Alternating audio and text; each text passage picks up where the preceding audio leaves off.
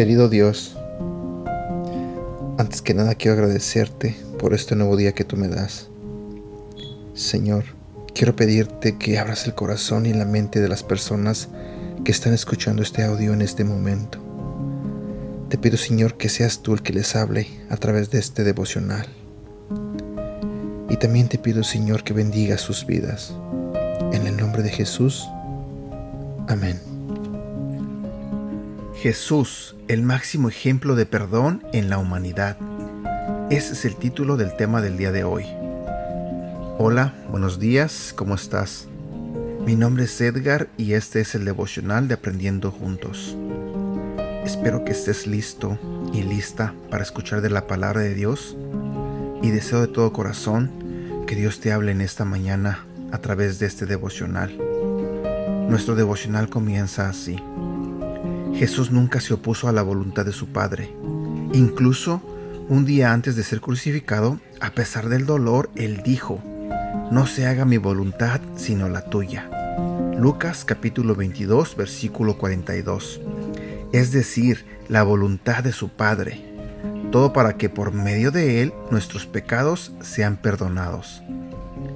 Dios como Padre envió a su único Hijo a morir en la cruz del Calvario por la humanidad para no ser condenados por nuestros pecados.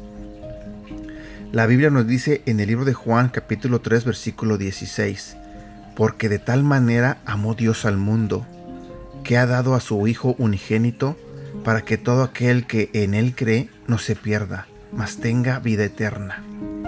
Entonces podemos decir que Dios, por medio de su único Hijo Jesucristo, nos perdonó nuestros pecados.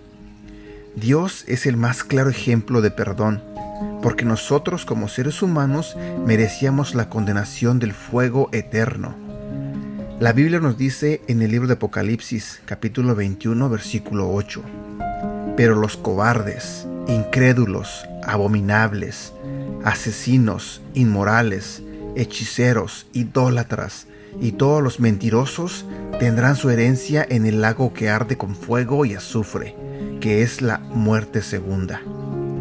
A pesar de ello, Dios nos dio un abogado para que por medio de él podamos ser perdonados y así escapar del castigo eterno que es el infierno. Agradezcamos a Dios por la oportunidad que nos da para acudir al perdón por medio de su Hijo Jesucristo. Reflexionemos juntos. Aférrate al perdón de Dios. ¿Te sientes perdonado por Él? ¿Estás seguro que Jesús te salvó? Versículo para recordar. Segundo de Timoteo capítulo 2 versículo 5.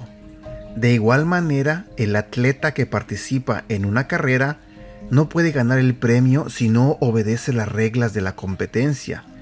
Y el que cultiva la tierra tiene que trabajarla antes de poder disfrutar de la cosecha. Y aquí terminamos con el devocional del día de hoy. Gracias por escuchar este devocional y te agradecería mucho si nos ayudaras a compartirlo. También te invito a que compartas todo lo que publicamos en nuestras redes sociales, ya sea en Facebook y en Instagram.